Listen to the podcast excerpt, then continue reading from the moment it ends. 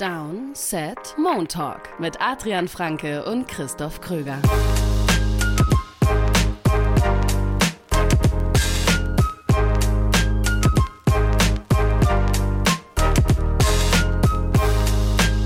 Ja, moin! Schönen Montag wünsche ich euch. Zeit für eine neue Folge Montalk hier bei Downset Talk, der offizielle NFL-Podcast von RTL. Wir sprechen über Spieltag 8 in der NFL.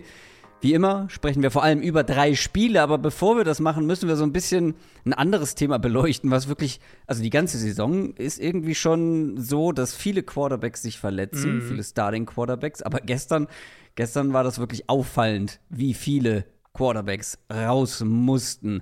Allen voran natürlich der prominenteste Name und vor allem der mit der schwerwiegendsten Verletzung. Kirk Cousins von den Minnesota Vikings hat sich wohl, so, so macht es den Eindruck, die Achillessehne gerissen. Ja, klingt sehr danach. Also die, die das Bild war ja auch in die Richtung. Hab, ähm, wir haben das bei uns im, im RTL Plus Spiel haben wir die Szene nur einmal kurz bekommen und wir haben auch direkt beide gesagt, ja, das ist die Achillessehne, weil das ist ja genau ja, dieser typische ohne Bewegung. Ohne Kontakt, ne? Gen ja, und, oder dieses. Zieht es einmal. Genau, dieses Ziehen, wo der, der Fuß so leicht nach hinten irgendwie überstreckt wird, ja. das sieht halt immer so aus. Und war ja auch alle Berichte waren ja so. Und ähm, Kevin O'Connell hat ja auch gesagt, sie befürchten, dass es das ja, totaler Supergau für die Vikings, nachdem sie ja jetzt eigentlich ihre Saison wieder in die Spur gebracht haben, hatten diesen beeindruckenden Sieg gegen die Niners, jetzt gegen die Packers souverän gewonnen. Ja. Die Und sind dann ohne Justin Jefferson. Genau, ohne Justin Jefferson, der ja aber auch in zwei Wochen, glaube ich, zurückkommt. Theoretisch, mal gucken, ob er das jetzt macht. Mal schauen. Ähm, stehen 4 und 4 und sind eigentlich voll im, im NFC Playoff-Rennen drin. Und du hast eigentlich so diese, diese Perspektive, okay, Ausverkauf zur Trade Deadline ist durch. Jetzt sind die auf einmal wieder ein relevantes Team. Und jetzt musst du es halt irgendwie anders denken. Also jetzt haben wir zum einen Cousins, der natürlich mit einem Achillessehnenriss, vermutlich, in seine Free Agency geht, was für ihn natürlich persönlich auch ein, ein ganz, ganz bitterer Ablauf jetzt ist. Und die Vikings stehen ohne Quarterback da. Sie haben Jaron Hall, das ist der Backup, der Fünftrunden-Rookie. Jetzt musst du dir die Frage stellen, aus Vikings Sicht gibst du doch ein paar Leute noch ab zur Deadline, die ja morgen am Dienstag ist. Du stehst zwar 4 und 4, aber ohne Cousins, der ja auch wirklich auf einem richtig hohen Level gespielt hat äh, wirst du wahrscheinlich jetzt keinen Run hier hinlegen. Könntest du ja. sagen, wir, wir geben jetzt doch einen Daniel Hunter zum Beispiel, um den es ja einige Gerüchte gab, geben solche Spieler jetzt doch ab, gucken ein bisschen, was wir mit Jaron Hall haben, testen den einfach ein klein wenig und dann gehen wir halt doch in diesen Rebuild, der, ähm, den wir ja ursprünglich auch vermutet hatten.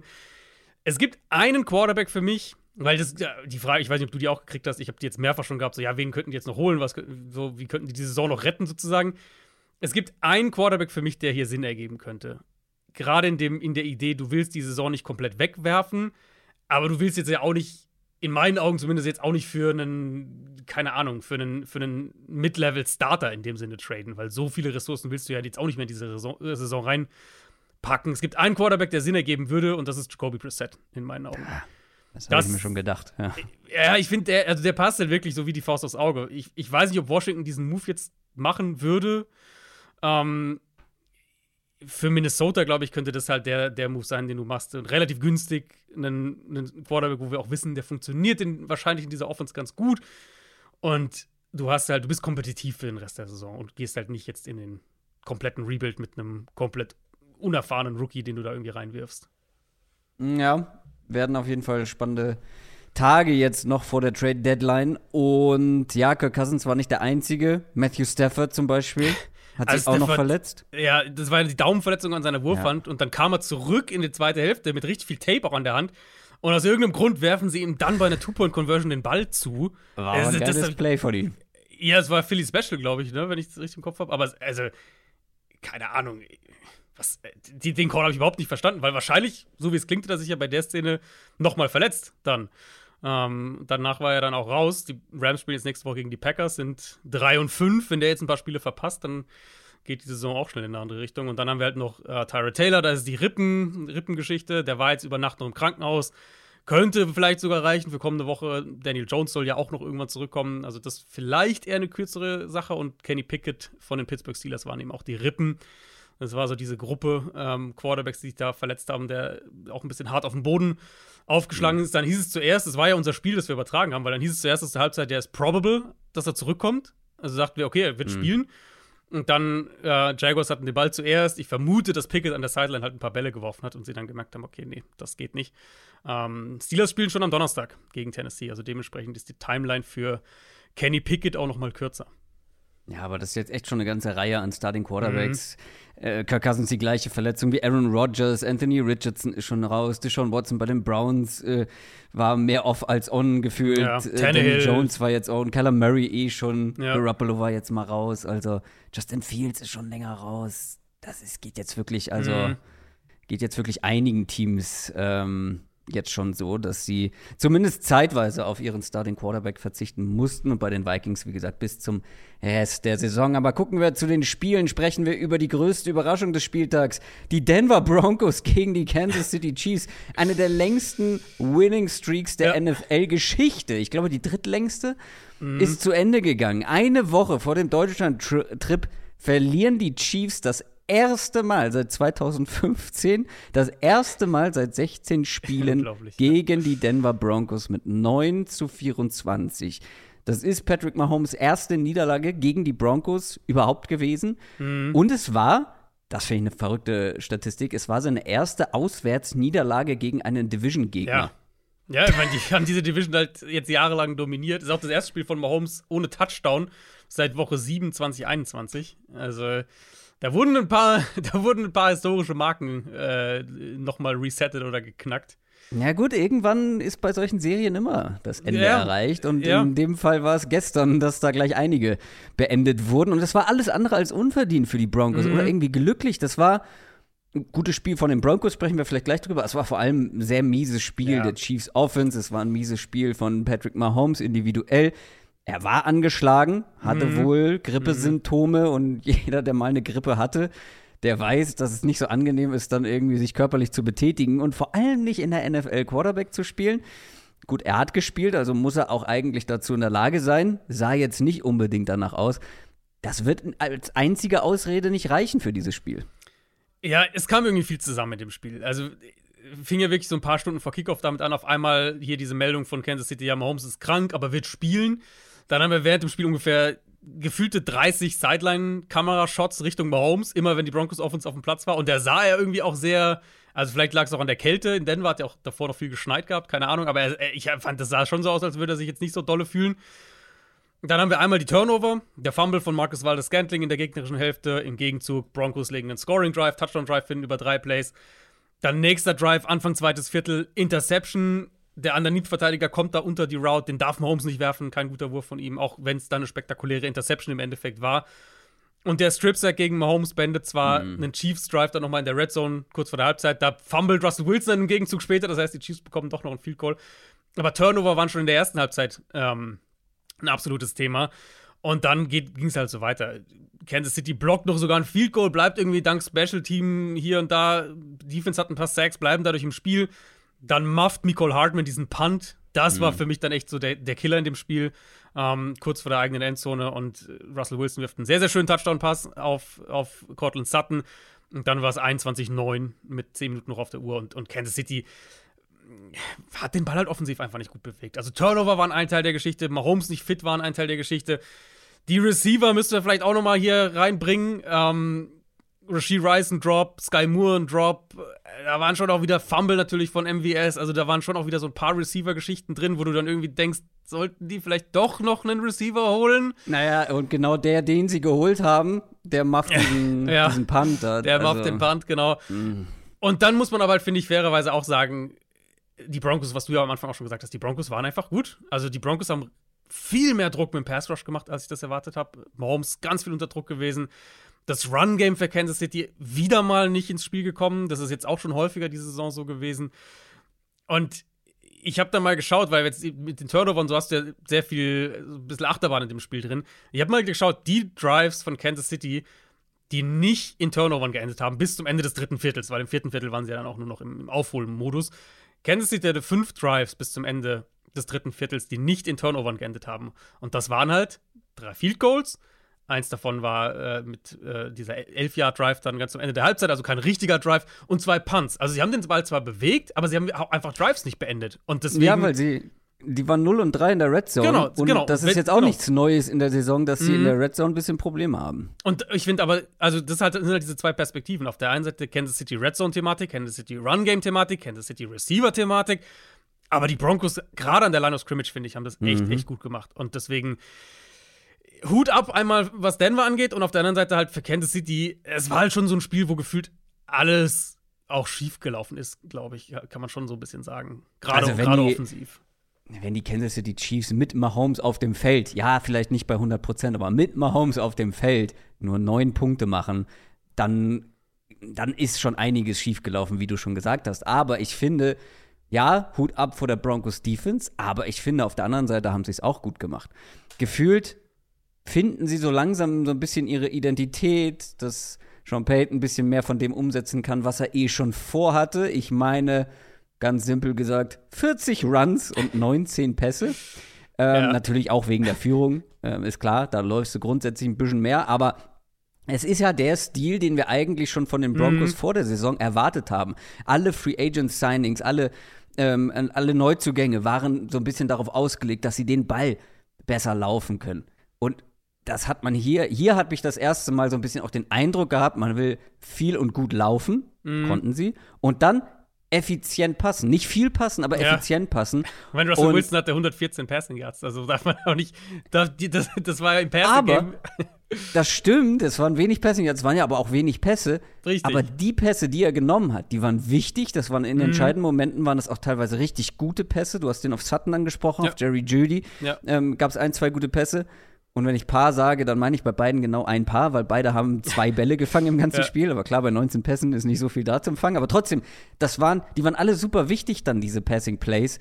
Zum Teil halt eben auch Big Plays. Äh, Jerry Mhm. Judy, habe ich das Gefühl, hatte was zu beweisen.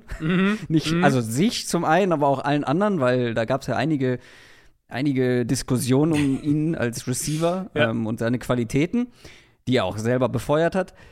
Und ich finde, das sah schon mehr nach den Broncos Mhm. aus, die ich mir so ein bisschen vor der Saison vorgestellt habe, offensiv. Also, die, die Passing-Geschichte generell ist halt kurios. Sie hatten zwölf Completions in dem Spiel. Sieben Mhm. davon gingen zu den Running Backs. Also, die Receiver haben ja in dem Spiel nur fünf Bälle gefangen. Ja. Aber war- es war alle, alle wichtig, glaube ich. Richtig. Ich habe mir aufgeschrieben, also für mich, ich habe drei Säulen aufgeschrieben: Run Game, Cortland Sutton und Field Position, wenn wir auf die Broncos Offense gucken. Broncos hatten drei Touchdown-Drives in dem Spiel, die gingen über 39 Yards nach dem langen Punt-Return von Mims, die gingen über fünf, äh, der, der zweite über 50 Yards nach dem Valdez Scantling-Fumble und über 10 Yards nach dem Muffed-Punt von Nicole Hardman. Mhm. Das war natürlich schon vorteilhaft für die Offense. Also sie, sie konnten, sie mussten jetzt nicht drei 80-Yard-Drives hinlegen, um in die Endzone zu kommen. Aber auf der anderen Seite halt, sie hatten dieses, ich habe es mir aufgeschrieben, physisches und hart, hartnäckiges Run-Game. Weil sie waren ja, also sie waren ja nicht explosiv am Boden, sie hatten keine Big Plays eigentlich wirklich am Boden. Die waren nicht mal wahnsinnig effizient in dem Sinne, aber sie waren relativ nachhaltig, sehr konstant. Sie haben First Downs am Boden geholt. Zehn Rushing First Downs allein. Wir haben eben über das Chiefs Run gesprochen. Chiefs hatten drei Rushing First Downs, Broncos, Broncos hatten zehn. Und sie sind halt dabei geblieben, weil es war so, ich fand es war so oft auf Messers Schneide, wie viel können wir den Ball jetzt noch laufen, aber sie haben halt immer wieder dann doch nochmal ein positives Play und nochmal ein positives Play bekommen. Und dann halt Cortland Sutton, der am Ende, du hast gerade gesagt, eben zwei Catches nur, Boxscore liest sich jetzt nicht beeindruckend, zwei Catches, 29 Yards, ein Touchdown. Aber ich fand, der war häufiger als das ein Problem. Ähm, zum einen Pass Interference natürlich, äh, der hat zwei Pass Interference Strafen Mhm. noch gezogen, hat auch eine kassiert, also eine Offensive Pass Interference. Aber er hat auch Aufmerksamkeit der Defense auf sich gezogen. Judy mit diesem tollen Catch äh, downfield, der, der Touchdown war auch ein super Ball von Wilson. Ja. Die haben einfach Lebenszeichen gezeigt in einem, in einem Spiel, was, was, wo du jetzt nicht unbedingt damit rechnen konntest. Ähm, und halt nicht nur so in einzelnen offensiven Plays, sondern halt wirklich auch ein Team, Genau. was, was, wie du gesagt hast, eine Identität so ein bisschen findet. Genau, und das, was ich eingangs meinte, es war halt nicht irgendwie glücklich, es war nicht fluky. Das war schon eine richtig gute Leistung auf beiden Seiten des Balls. Klar, gegen die Chiefs brauchst du auch immer eine schlechte Chiefs-Leistung, also vor allem offensiv, damit du da was mitnehmen kannst. Ähm, mein Highlight des Spiels war auf jeden Fall, dass nach dem Spiel im Stadion Shake It Off von Taylor Swift lief. Klar.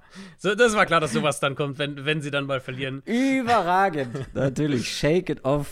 Äh, Taylor Swift war nicht im Stadion, Nee, ja. aber das dann noch mal so nachzudrücken, das, Klar. äh, Also, das war schon schön. ich habe es mir so aufgeschrieben, vielleicht so als Fazit aus Chiefs Sicht.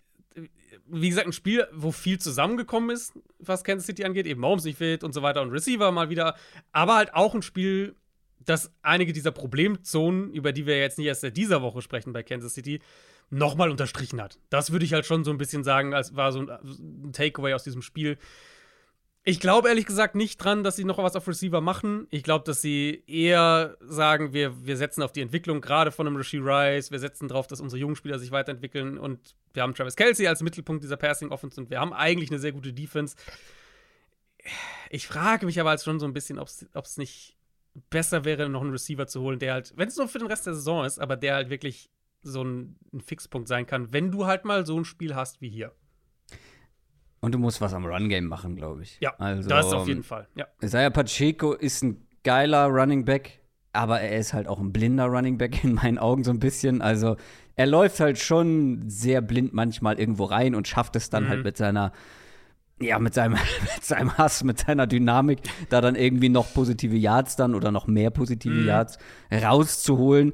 Ähm, aber es fehlt für mich so dieser Runner, der A, wirklich eine Gefahr als Pass-Catcher aus dem Backfield ist, aber auch ein Runner, der geduldig die Blocks liest und halt solide, konstant Yards am Boden kreieren kann. Das, was eigentlich perfekt auf Clyde Edwards Hilaire passen sollte, er es halt aber einfach nicht umgesetzt bekommt, leider. Mhm.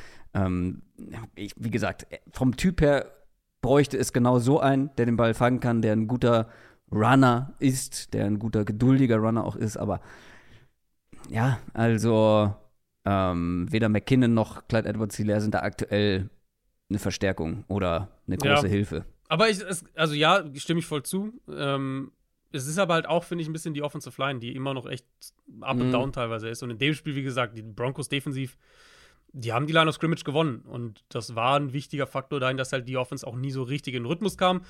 Dass dann halt die ganzen anderen Probleme dazukommen, das macht es dann für Kansas City halt zu diesem Spiel, in dem einige äh, Langzeitserien geendet haben. Ja, und die Chiefs haben jetzt einiges aufzushaken, bevor sie nach Frankfurt kommen, mm. nächste Woche dann gegen die Dolphins die werden alles dafür tun, dass Mahomes wieder bei 100% ist. Und ja. die Broncos haben jetzt erstmal eine Bye-Week. Die können ihren Sieg so richtig genießen. Danach wird es aber wieder schwer gegen die Bills. Da bin ich gespannt, ob sie dann ihre gute Form über die Bye-Week hinaus retten können.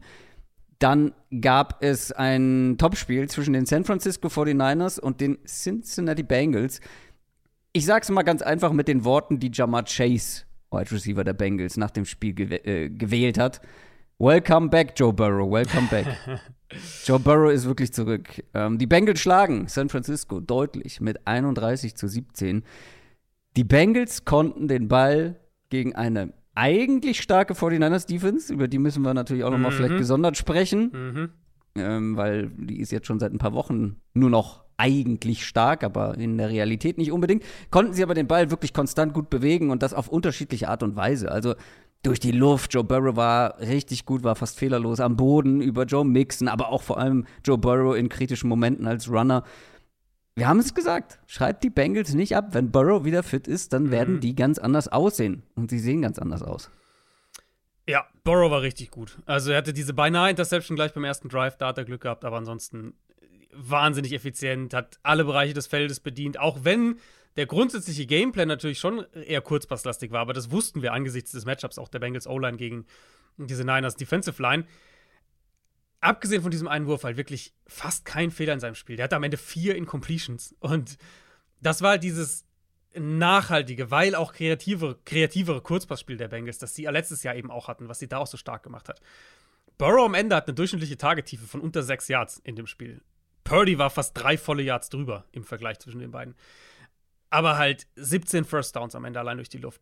17% Completion Percentage over expected und auch ein paar richtig enge Bälle getroffen. Also da mhm. siehst du auch wirklich, dass er halt nicht nur jetzt, ich meine, Burrow hat jetzt nicht diesen Top-Arm, aber dass er halt wieder auch von, von, der, von, den, von der Fußarbeit her, von den Beinen her, dass er da halt wieder alles, alles voll da ist und halt wieder in die Würfe reingehen kann und den Ball halt dann auch über die Mitte feuern kann.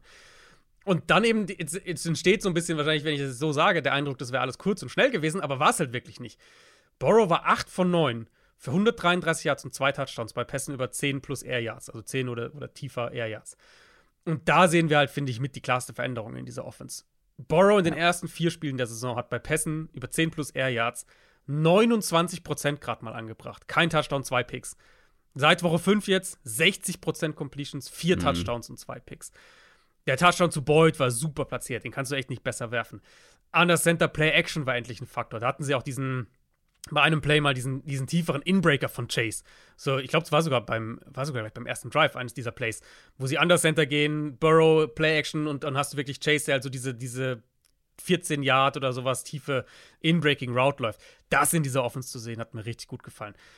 Playcalling sah richtig gut aus. Ich fand den Gameplan super für diese Defense. Du hast die, die Scrambles angesprochen von Burrow, die, glaube ich, halt auch Teil dieses Gameplans waren. Wenn halt die Niners anfangen, uns ein paar Räume zu geben, dann, können, dann kann der Quarterback halt auch hier und da mal ein Play machen. Er macht Plays auch innerhalb und außerhalb der Playstruktur wieder, Joe Burrow. Und ich halte diese Bengals Offense und die Art und Weise, wie die halt spielen können und wie sie es uns jetzt wieder zeigen, dass sie es können, sowieso für eine sehr, sehr gute Antwort auf die Probleme, die Defenses, ligaweit Offenses dieses Jahr präsentieren, weil sie halt den Ball so kontinuierlich mit diesen, ja, mit diesem unangenehmen Kurzpassspiel bewegen können, was aber halt mhm. eben nicht nur ein Kurzpassspiel ist, sondern eben auch dann das Feld so ein bisschen, gerade in der Mitte, ein bisschen tiefer öffnet und du dann als Defense halt echt in diese Probleme bekommst, dass deine Linebacker in, in Konflikte kommen, dass deine, deine Slot-Cornerbacks in Konflikte kommen, dass deine tieferen Safeties in Konflikte kommen. Und wenn sie dann halt noch den Ball laufen können, so wie hier, das war mit das, was mich am wenigsten, was ich am wenigsten erwartet hatte. Ja, ja. Dann kriegst du halt echt ein komplettes Spiel von der Offense. Ja, aber die 49ers Defense wirkt ein bisschen zahnlos in den letzten Wochen. Gut, das war die dritte Niederlage auch von San Francisco und die Offense ja. Hat dann natürlich auch äh, ihren Teil dazu beigetragen, sprechen wir gleich drüber, aber die Defense enttäuscht dann doch schon ja, jetzt ja. mehrfach. Also die Secondary, aber hier fand ich, war es jetzt dann auch wirklich die Front, letzte Woche mhm. ja auch schon zum Teil, aber dass die Bengals, ausgerechnet die Bengals, so gut laufen können. Ich glaube, es waren irgendwie fünf Yards im Schnitt sogar. Äh, es waren pro, über 130 insgesamt. Es waren, äh, ich schau, waren ja, halt, es waren genau fünf Yards pro Run. Ja, ja genau, guck. Ähm, und das glaube ich, ja genau, da sind auch noch mal vier Minus-Yards, ähm, die acht Minus-Yards von Jama Chase mit drin. Also ähm, ja, also die konnten wirklich den Ball auch mhm. am Boden bewegen. Wie du schon gesagt hast, das darf eigentlich der 49ers Front so nicht passieren. Ja, und ich, wir hatten ja vor dem Spiel, hatten wir ja da auch gesprochen und ich hatte da ja schon gesagt, so, ich, ich finde es schwer, jetzt so richtig in, in dem Sinne zu sagen, ja, das ist das Problem, weil sie ja eigentlich immer noch viel richtig machen in meinen Augen und vor allem auch nicht viel anders machen als letztes Jahr. Sie finishen halt keine Plays. Und jetzt hier konkret in dem Spiel fand ich, war Tackling echt ein Problem. Shannon hat da sogar auch drüber gesprochen nach dem Spiel. Hat es ganz, ganz offen gesagt, dass vor allem in der ersten Hälfte das Tackling einfach nicht gut war. Und das ist halt, also das ist halt sowas, was du mit dieser Niners-Defense die letzten Jahre, die halt so, also für mich mit, wenn ich die Defense, die ich nennen würde, wenn du mich fragst, welche Defense hittet ja. am härtesten, welche Defense tackelt am härtesten, das waren die Niners die letzten Jahre und dieses Jahr halt gar nicht. Und in dem Spiel hast du es halt richtig gemerkt, fand ich. Sowohl im Pass Rush als auch eben gegen den Run. Und Bosa ist ja so ein bisschen der Spieler, der sinnbildlich dafür steht. Der spielt eigentlich eine gute Saison. Der gewinnt viel als Pass Rusher, der, der, der schlägt seinen Blocker, aber er macht halt zu wenig Plays. Der hatte gestern Next Gen Stats, die, die, die, Zahlen können da manchmal variieren zu dem, was jetzt zum Beispiel PFF chartet. Die PFF-Charting habe ich jetzt noch nicht gesehen, aber Next Gen Stats hatte ihn mit neun Pressures in der ersten Hälfte. Das hatte noch kein Pass Rusher dieses Jahr. Und weißt du, wie viel Sex Bosa am Ende hat in dem Spiel? Gar keinen, oder? Einen halben. Ein halber Sack. Naja, also ein.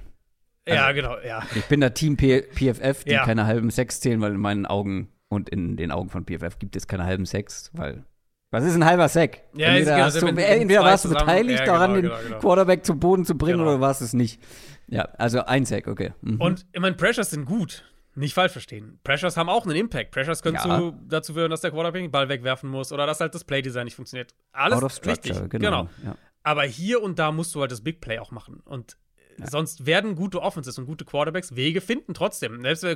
Also Burrow, Burrow kommt unter Druck, muss aus der Pocket raus. Na ja, gut, dann macht er halt trotzdem ein Play. Sie hatten den Fumble direkt vor der Halbzeit, wo ich glaube, es war Hufanga, der den Ball rausschlägt. Das mhm. war das eine echte Big Play, was die defensiv hatten. Und sie haben drei Sacks, okay. Dann haben wir damit, ich glaube, zwei, zwei davon, glaube ich, waren Drive-Ender. Also ich will es jetzt auch nicht so klingen lassen, als wäre die Niners Defense eine komplette Katastrophe gewesen, weil so ist es ja auch nicht. Aber natürlich gemessen an der Erwartungshaltung und gemessen an den Ressourcen, die in der Defense stecken und gemessen an dem, was wir letzten, die letzten Jahre gesehen haben, ist klar, dass da eine gewisse Enttäuschung mit dabei ist. Und vor allem, wenn wir halt sehen, ligaweit eigentlich, dass Defenses dieses Jahr besser sind als in den letzten Jahren, fallen die Niners halt schon so ein bisschen auf. Und ich bin immer noch so ein bisschen am Rätseln, aber für mich jetzt gerade auch aus, aus dem Spiel zu gehen und auch aus dem Vikings-Spiel ein Stück weit, gucke ich halt drauf und sage, ich, ich glaube, ein paar Fundamentals passen einfach nicht. Und das sollte natürlich in, in, in Woche 8 für einen Contender-Defense nicht der Fall sein. Gleichzeitig muss man bei dem Spiel aber auch dazu sagen, es klingt jetzt sehr eindeutig, wie wir das erzählen. Und ich habe ja auch eingangs gesagt, sie haben deutlich gewonnen mit 31 zu 17. Aber das Spiel war schon lange Zeit, gerade was ähm, ja. den Score angeht, das Ergebnis angeht, eng. Also ja. die 49ers konnten sehr gut mithalten und ähm, das war nicht alles schlecht. Und auch offensiv gab es ja. da einige wirklich gute Drives, auch ein paar richtig gute Würfe von Brock Purdy. Trotzdem muss man sagen, ja, 365 Passing Yards, sieht gut aus. Ich habe die guten Würfe angesprochen, also da vor allem der eine, wo er nach rechts raus scrambled und dann quer übers Feld zu George Kittle wirft. Ähm, das ist dann schon gut, ja. Mhm. Aber, auch darüber haben wir mehrfach gesprochen, du kannst dir halt ein gewisses Maß an Risikopässen erlauben. Irgendwann wird man dafür aber bestraft. Man kommt nicht immer so glimpflich davon wie Brock Purdy die ersten fünf Spiele, wo er keine Interception mhm. hatte. Ähm, weil, gut, man muss auch sagen, ich finde auch wie letzte Woche waren das teilweise nicht nur Risikowürfe, sondern einfach schlechte Würfe. Der Straight zum allem, ja. der Defender, also ja, der, das war der über die Mitte, ne? Also, genau, zum Linebacker, ja. Ja, das, das hatte ganz starke Jimmy Garoppolo-Vibes. Mhm. Zwei Interceptions halt direkt hintereinander, fünf Interceptions jetzt in den letzten drei Spielen, nachdem er, wie gesagt, in den ersten fünf keine einzige hatte, was so ein bisschen irreführend war. Mhm. Und dann ist es den 49ers halt hinten raus in der zweiten, in der zweiten Spielhälfte ja, irgendwie durch die Finger geglitten, halt durch auch die Fehler von Brock Purdy. Die Turnover waren halt wirklich, die Turnover haben das Spiel kippen lassen. Ich meine, die erste Interception, das war die, die in der, also in der, in der tiefen Red Zone, da waren sie bei äh, First and Goal an der 8. Mhm. Das war halt dieses Play. Ich habe mir jetzt ein paar Mal angeguckt. Geguckt. Für mich sieht es so aus, dass ähm, Purdy will eigentlich einen Shovel Pass nach innen werfen. Da stolpert aber sein Receiver. Deswegen mhm. behält er den Ball und geht weiter in den Rollout, will, will halt noch ein Play machen. Aber sie haben halt natürlich auch keine vernünftigen Routes in dem Sinne. Und er kriegt, er hat eigentlich den Running Back. Ich meine, er wirft dann den Ball, das wäre eher auch eine Flagge, glaube ich, gewesen, wegen, wegen, weil der O-Liner dann viel zu viel schon, schon downfield war, weil das Play halt auch nicht so designt war, um da hinzugehen. Klar. Ähm, und Jermaine Pratt bleibt halt in der Wurfbahn, macht ein tolles Play, fängt den Ball ab. Also es war so ein bisschen ein Broken Play. Mit ein bisschen Glück kriegt er den sogar zum Running Back und das ist ein Touchdown und wir reden drüber, wie toll Purdy hier was kreiert hat so sieht es halt sehr blöd aus. Und es war halt einer der ersten, so einer von diesen beiden, einer von zwei Backbreakern letztlich. Weil sie kriegen ja dann, die Defense stoppt ja dann die Bengals, sie kriegen den Ball nochmal ja. und dann wirft er halt direkt diesen Pick zum Linebacker und dann machen die Bengals im Gegenzug das 24-10. Und das Ding war durch. Ähm, ich, ich habe ein paar Sachen zur Einordnung hier und dann noch ein, zwei Sachen zu Purdy. Also generell die Offense. Die Niners hatten eine offensive Success Rate von 53% Das ist fast gleich auf mit dem, was die Bengals in dem Spiel hatten. Mhm. San Francisco hatte über 8 Yards pro Play. Das ist ein sensationell guter Wert. Nur mal so zum Vergleich. Ich habe mal einen, ich habe mir überlegt, was man kann man als Vergleich nehmen. Ich habe mal die Chiefs letzte Woche gegen die Chargers genommen, wo wir ja auch danach alle positiv über die Chiefs Offense, war so eines ihrer besten Spiele und so. Dieses Jahr, da hatten sie 7,5 Yards pro Play. Also die Niners waren da mehr als ein halbes Jahr drüber. Dann kein Trent Williams in dem Spiel. Das hat man absolut gemerkt, ja. nicht nur in Pass Protection, sondern auch im Run Game über die linke Seite. Gleich der erste Drive. Wenn ihr den ersten Drive nochmal anguckt, da kriegen sie ja 8 Yards bei First Down. Dann wollen sie mit zwei Runs über die linke Seite eigentlich zum nächsten First Down kommen und schaffen es in beiden Versuchen nicht und gehen Three and Out und punten. Ich, man muss, finde ich, diese Sachen so ein bisschen einordnen. Und dann halt Purdy. Ich habe, also, ich habe ein paar Punkte. Zum einen. Ja, bitte hört auf, Quarterbacks zu, zu schnell auf den Podest zu stellen, die in herausragenden Umständen herausragende Zahlen auflegen. Wenn ich einen Wunsch bekommen würde, nach dem, was ich mir anhören musste, nach meinen Purdy-Analysen, nach den ersten vier, fünf Wochen, das wäre mein Wunsch. Und dann aber umgekehrt, umgekehrt, wenn die Offense dann so ein bisschen stockt oder so ein bisschen Probleme hat, was liegt wirklich am Quarterback und was ist halt einfach eine Relativierung von dem, was wir die ersten fünf Wochen gesehen haben, was da über die Maßen gut geklappt hat. Du hast die Turnover-Geschichte schon angesprochen. Das ist ja eigentlich so mit das Paradebeispiel. Ja, klar. Und da hatte sich jetzt die letzten beiden Wochen, also letzte Woche ja auch schon so ein bisschen fast ins Gegenteil umgekehrt, dass ich derjenige war, der Purdy verteidigt, weil ich gesagt habe, jetzt gegen die Vikings auch letzte Woche, bis auf die letzten fünf Spielminuten, hat Purdy eigentlich ein ziemlich gutes Spiel gemacht. Und ehrlich gesagt, ja. ich habe die erste Halbzeit aus dem Spiel hier, jetzt gegen die Bengals, das war auch ein gutes Spiel von Purdy. Der, ich fand sein ja. Pocket Movement gut. Der hat ein paar Plays am Boden gemacht, hat den Ball gut geworfen, auch tief Bälle, geworfen. Genau, auf George Kittle ein, zwei, genau. dann auch einer auf Brandon Ayuk, der wichtig war, Absolut, der perfekt genau. kam. Genau, ja. der zu Ayuk war ein tolles Play, wo er aus der Pocket ja. rauskommt und, und da wirklich auch ein, so ein Second Reaction Play macht. Der zu Kittle aus der eigenen Endzone wo er die Safety-Rotation nach dem Snap sieht und dann er wirklich einen tollen Ball genau da bei, auf Kittel wirft, der andere auf ja. äh, Kittel bei Dritter und 18. Das war ja alles da.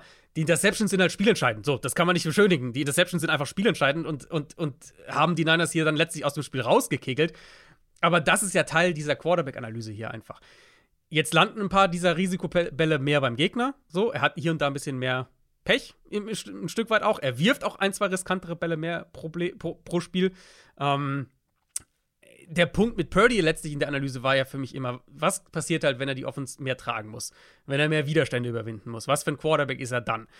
Und jetzt hat sich das Bild da sehr gewandelt. Ich würde es halt fast schon wieder jetzt in die andere Richtung relativieren, weil Purdy ist im Moment nicht das größte Problem.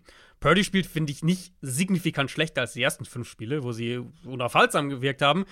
Er hat halt, finde ich, ein gravierendes Turnover-Play pro Spiel mehr drin.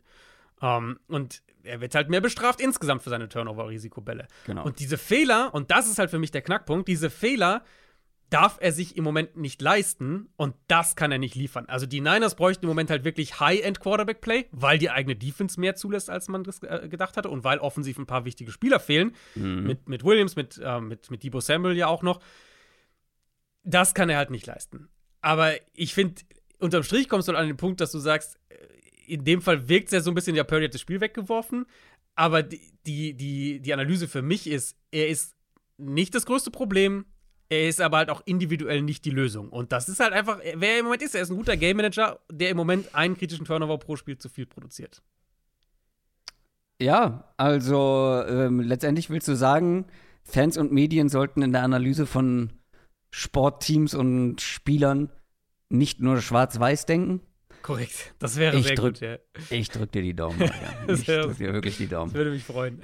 Vollsten Support hast du da auf jeden Fall. Also das klingt jetzt natürlich suffisant, weil ich weiß nicht, ob, ob, ob wir das irgendwann nochmal erleben werden, aber ich bin natürlich komplett bei dir.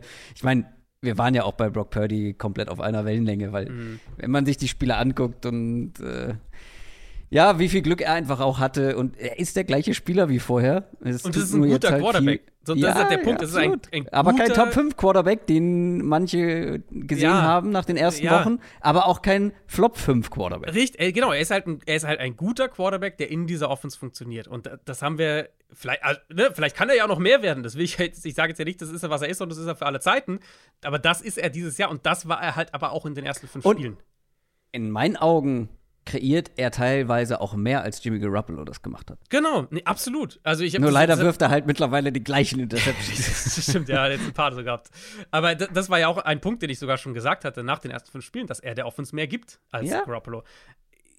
Die Einordnung ist halt einfach was, was mit mehr Sample Size noch mehr, noch präziser werden muss. Und ich glaube, sich einfach für diesen Prozess sozusagen offen, ein offenes Ohr zu behalten, mm. ist, ist glaube ich, ganz, ganz wichtig. Ja, wie gesagt, good luck with that. Wir sprechen aber auch noch über ein sehr, sehr beeindruckendes Quarterback-Debüt. Die Atlanta Falcons haben gegen die Tennessee Titans verloren und zwar mit 23 zu 28. Knappes Spiel am Ende. Rookie Quarterback Will Levis haucht Tennessee neues Leben ein. Vier Touchdown-Pässe, keine Interception, 238 Yards. Vier Touchdown-Pässe beim Debüt. Haben erst zwei andere geschafft. Hast du zufällig schon gehört, welche beiden das sind? Oder waren? Ich weiß, dass Mariota es geschafft hat. Ich weiß nicht, was noch war. Absolut auch eine Titans-Legende. Mhm. Andere ähm, das andere, das war 1961 schon eine Weile her, ah, ja, aber okay. den Spieler kennt man, denn es ist ein Hall of Fame Quarterback, Frank Tankerton. Tarkenton. Was habe ich gesagt? Irgendwas anderes. Ich habe es nicht genau gehört, aber es klang. Ich glaube, ich habe, ja, ich glaube, ich habe das Wort Tank mit reingebracht. Die Titans tanken nicht. Tarkenden, genau, vollkommen richtig. Ja, ich war, ich war zu sehr am Tanken. Äh, Tarkenden, Entschuldigung. Ähm, ist schon eine Weile her. War ich, hm. war ich noch nicht LFL interessiert, muss ich sagen, 1961. ähm, aber ist zumindest ein Name, den man schon häufiger gehört hat. Der war ewig in der NFL. Ja. War, glaube ich, auch mal MVP, wenn mich nicht alles täuscht. Vikings vor allem, ja. Genau, Vikings. Giants war er, glaube ich, Giants auch noch. Auch, irgendwie ja. blau im, im, im, blauen Dress. Hm. Ähm, auf jeden Fall, ähm, ja, Mariota. Ich wollte gerade sagen, namhafte Gesellschaft. Ähm, zum Teil, aber das haben auf jeden Fall nicht viele geschafft. Ähm, und das war alles andere als irgendwie so eine wie wir es schon häufig gesehen haben, so eine Dink in Dank, äh, wir geben unserem Quarterback leichte Pässe fürs Debüt, also damit wir, damit der Junge ein gutes Gefühl bekommt. Das war alles andere als so eine Performance. Das waren. Nein, nein, nein, nein. Also diese Touchdown-Pässe, die Deep Balls, ja, die Armstärke. Ja. Also gerade die, natürlich, alles andere, abgesehen mhm. von den tiefen Bällen, war schon viel Screenplay und so weiter. Ja. Aber trotzdem diese tiefen Bälle und gerade im Kontext Tennessee Titans, wo ich mich immer wieder darüber beklagt habe, wie langweilig das auch als Zuschauer ist, wie teilweise belanglos diese Offense ist, auch wenn sie funktioniert hat, weil einfach wirklich wenig dieser spektakulären Big Plays da kreiert werden konnten, durch die Luft wohlgemerkt. Ähm, man, ich finde, man muss dazu sagen, einer der Touchdown-Pässe hätte auf keinen Fall zählen dürfen, der erste. Ja. Mhm. Also, es ist in meinen Augen komplett absurd. Also, die, die also Verteidiger. Also AJ Terrell hat zuerst Kontakt zu Hopkins, aber Hopkins dreht ihn halt komplett um. Ja, also guckt euch die Szene an, wenn ihr es nicht gesehen habt. Also, ja. das war ein physisches Duell zwischen DeAndre Hopkins und AJ Terrell. Aber wenn wir bedenken, dass die, die Cornerbacks oder die Defensive Backs dürfen ja mittlerweile die, die Wide Receiver ja kaum noch anpusten, hm. bevor sie eine, eine ähm, bevor der Ball kommt, sonst gibt es eine Pass Interference wie du schon gesagt hast, DeAndre Hopkins dreht AJ Terrell um die eigene Achse mit beiden mhm. Händen an zwei Schultern. So einmal, wupp, dreh dich um, Kollege. Hätte niemals zählen dürfen in meinen Augen, aber trotzdem, der Wurf war krass. Danach noch zwei, ähm, drei, glaube ich, krasse Deep Balls. Einer war auch noch ähm, gedroppt. Ich fand aber trotzdem den Ball kaum in Gefahr gebracht, die Armstärke gezeigt, Accuracy gezeigt. Wie gesagt, ein, zwei Drops noch dabei gewesen von den Receivern. Ja, da waren auch einige einfache Bälle dabei, aber trotzdem in meinen Augen sehr gelungenes Debüt. Äh, ich habe äh, ja, ich habe zwei, ich gehe in zwei Richtungen hier. Also, ich finde die Umstände zum einen sind erwähnenswert. Wir reden hier über eine Offensive Line, die richtig mies war die letzten Wochen, eigentlich die ganze Saison über für die Titans. Wo Malik Willis den Ball fast nie geworfen hat, richtig, weil er ja. zu schnell Druck bekommen hat und zu langsam ist, ja. Ja, ähm, und die auch kein Run-Game hatten also das Run, dass die, dass die Titans jetzt hier in diesem Matchup gegen vielleicht die beste Run-Defense der bisherigen mhm. Saison den Ball so laufen können, hätte ich auch niemals erwartet. Wir reden über eine Offense, die halt generell einfach, also gar keinen Rhythmus hatte die letzte. Selbst mit Tennell ja teilweise sah das teilweise wirklich mitunter ganz, ganz traurig aus. Und dann hast du einen Rookie-Quarterback in seinem ersten Start. Das ist alles wichtig zu erwähnen. Und sie haben die Big Plays. Also der, die, diese, drei, diese drei langen Touchdowns, äh, der erste zu Hopkins eben, den hast du gerade schon beschrieben mit dem Terrell-Play.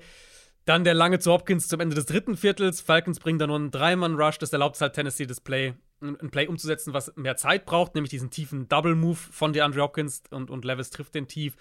Und dann der, der lange zu Westbrook Ikeen, nochmal Play-Action, Rollout nach, nach links eigentlich und äh, das Play ist nicht da, Play ist nicht da, dann geht er zurück zur Mitte. Ähm, der Roll war nach rechts und dann geht er mit dem Wurf zurück Richtung Mitte und legt den aber halt richtig, richtig gut Richtung Wide Receiver weg vom, vom Verteidiger. Alle drei dieser drei langen Touchdowns waren über mehr als 50 Air Yards. Ähm, die meisten in dem Spiel in der Next Gen Stats Era, die ist seit 2016, glaube ich. Vor allem halt erwähnenswert, weil die Titans, das ist so ein bisschen dein, dein Gefühl hier nochmal wieder gespiegelt, weil die Titans keinen einzigen tiefen Touchdown-Pass in den ersten sieben Spielen hatten. Mhm. Also da hat der, der Offense auf jeden Fall was gegeben. Dass Will Levis den, diesen Arm hat, das wussten wir auch. Ich meine, ja. das, das war auf jeden Fall eine Qualität, die er auch Pre-Draft, äh, die man ihm Pre-Draft auch gegeben hat. Fairerweise muss man halt sagen, es gibt auch eben diese andere Seite diese, dieses Spiels. Und das sind halt diese, die, der ganze Rest sozusagen der, der Passing Offense. Sie hatten keine vier Yards pro Pass außerhalb von diesen Big Plays. Acht von 19 Completions sind nicht über die Line of Scrimmage gegangen. Nochmal drei weitere unter fünf Yards. Also du hast elf von 19 Completions, die in, im Raum von minus Yards bis fünf Yards sozusagen gehen. Und natürlich zählen die Touchdowns. Ne, ich will die nicht wegnehmen.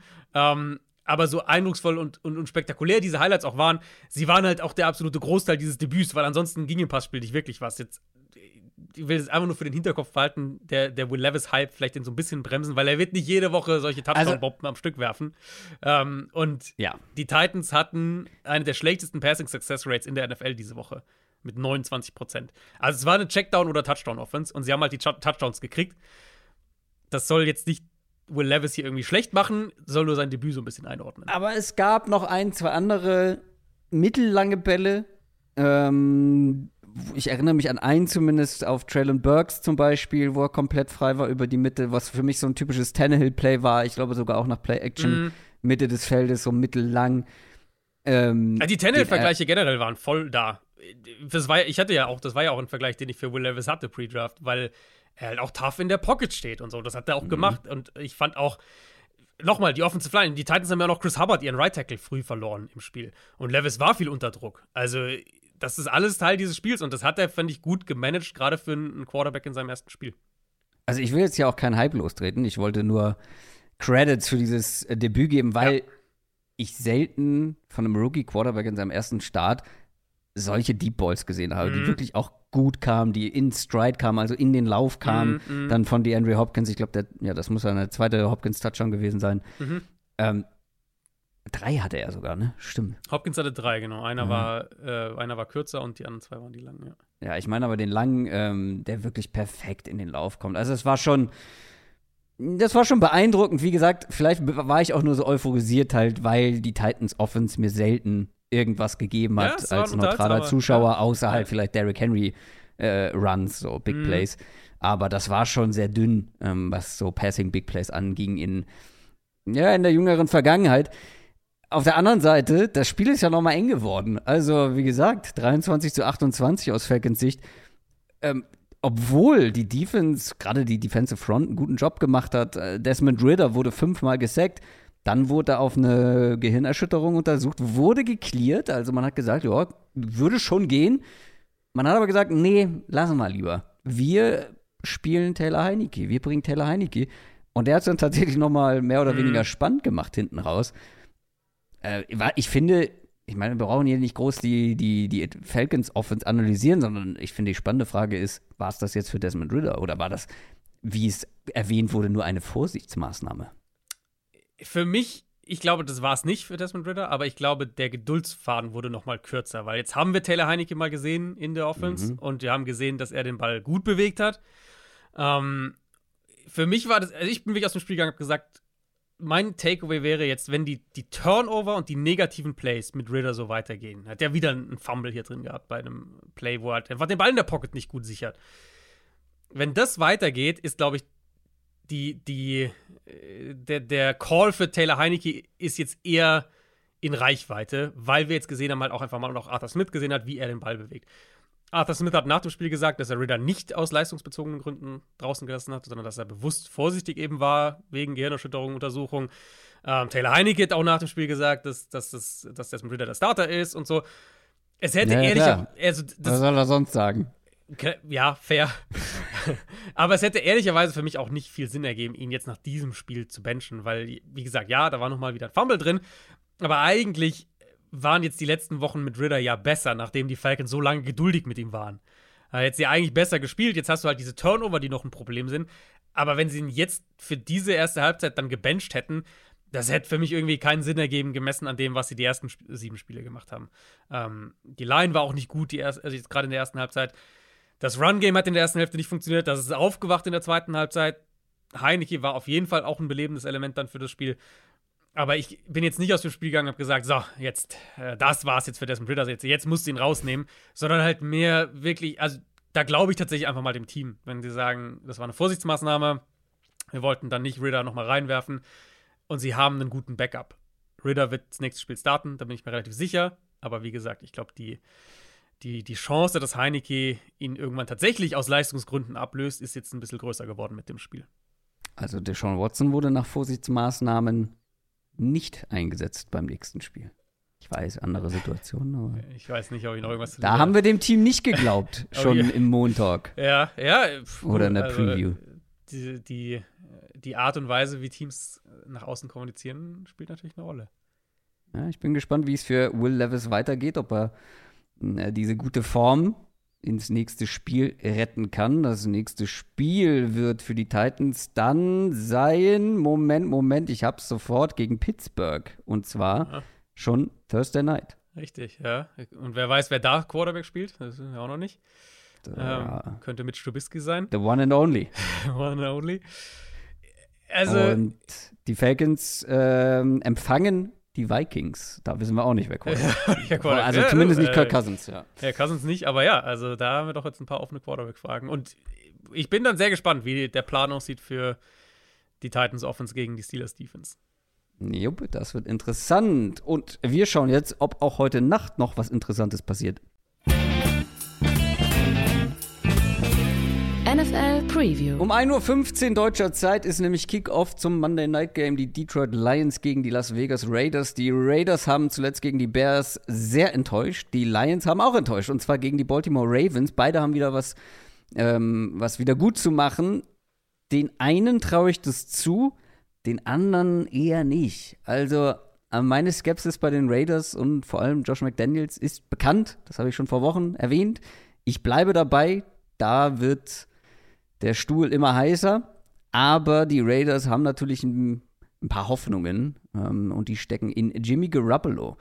Hoffnungen, dass es besser wird, offensiv vor allem. Sind das berechtigte Hoffnungen? Also wahrscheinlich wird er schon besser spielen als Brian Hoyer gegen ja, die Bears, okay. Ja. Aber wie groß dürfen die Hoffnungen auf eine gute Offense-Performance sein? Also es gibt ihnen halt schon eine ganz andere Stabilität offensiv. Und das war natürlich auch Teil der Geschichte dieses rundum verheerenden Spiels gegen Chicago letzte Woche, dass sie offensiv halt gar nichts hinbekommen haben und eher noch Turnover produziert haben mit Heuer und dann ja auch mit, mit Aiden O'Connell zuerst, bis dann, bis dann zu dem ganz späten Touchdown. Und das, obwohl die Offensive Line ja eigentlich immer noch okay ist. Also die Pass Protection für die Raiders ist, ist jetzt nicht Elite, aber ist okay. Das könnte ein Spiel hier sein, in dem Garoppolo zwar viel machen muss, weil ähm, fürs Run-Game ist das wahrscheinlich nicht so ein gutes Matchup für die Raiders. Aber es ist, glaube ich, ein Matchup, in dem Garoppolo Zeit in der Weil die Raiders kriegt. bisher so gut gelaufen sind, meinst du? Werden sie hier jetzt ausnahmsweise mal limitiert? Ausnahmsweise mal nicht, ja.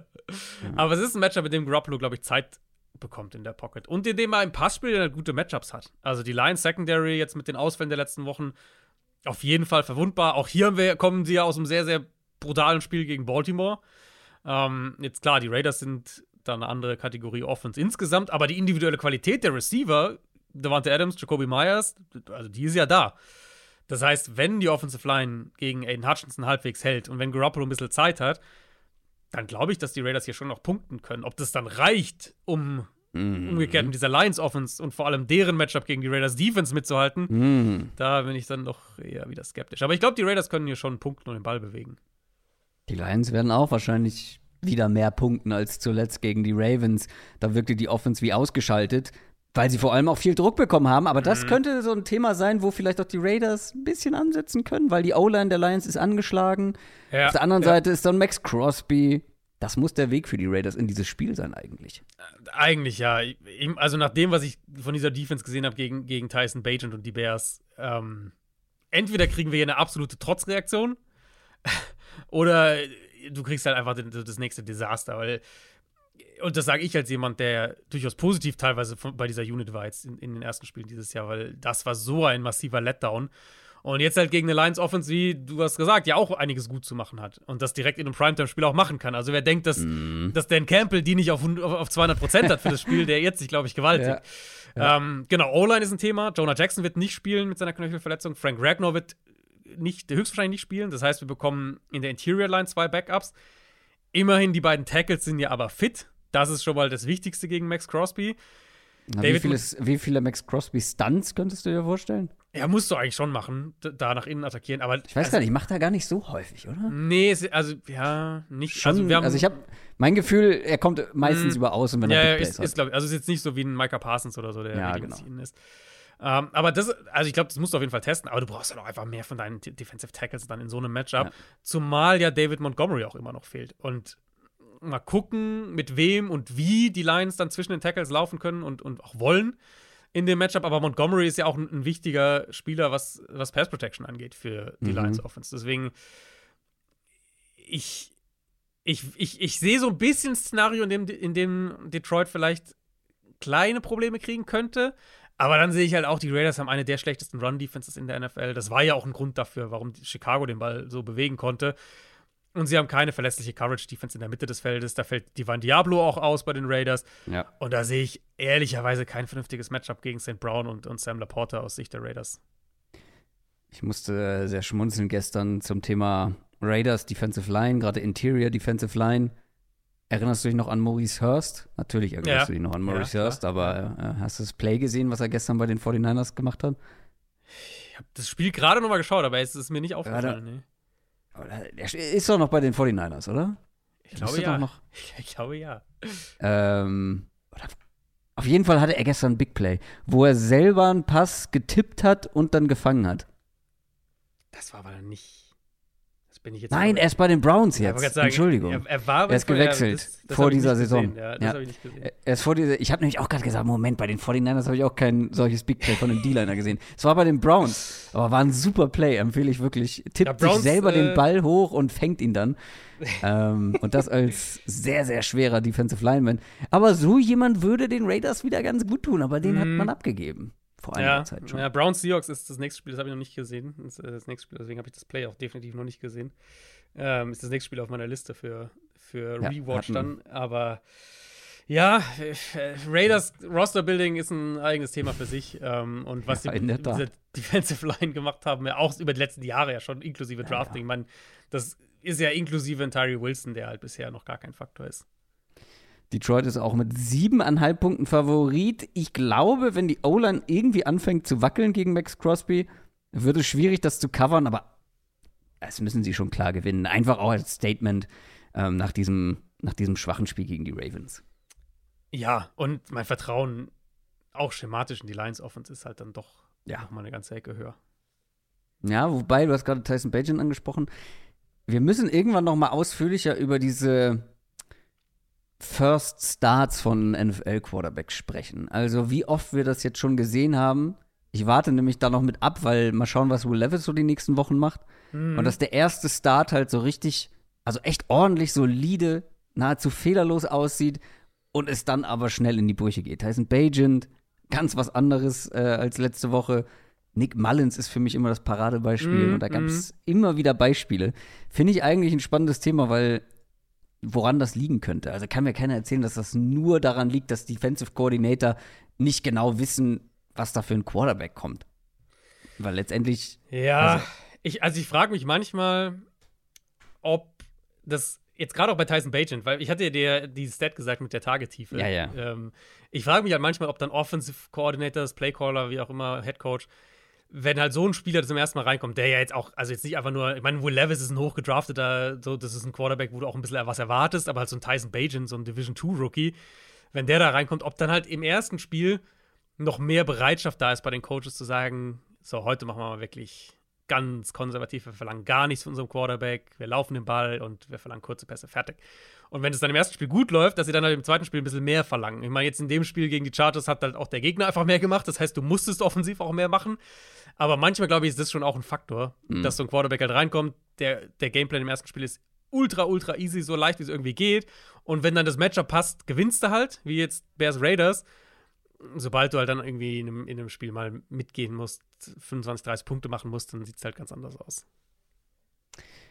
Das war auf jeden Fall Montag für diese Woche. Spieltag 8, das Monday Night Game Lions Raiders steht noch aus. Wir hören uns dann morgen bei RTL Plus, oder? Das ist völlig richtig. Erste, äh, was heißt erste? Die Bonusfolge für diesen Monat, die ihr kennt es mittlerweile. Wir machen unsere NFL Classics dann. Ähm, Gibt es immer am letzten Dienstag im Monat. Und natürlich wird ein gewisser Bezug zum Deutschlandspiel da sein. Natürlich. Und da werden wir auch noch was extra machen, aber dazu dann am Donnerstag mehr. Das war's für heute. Macht's gut. Tschüss. Ciao, ciao.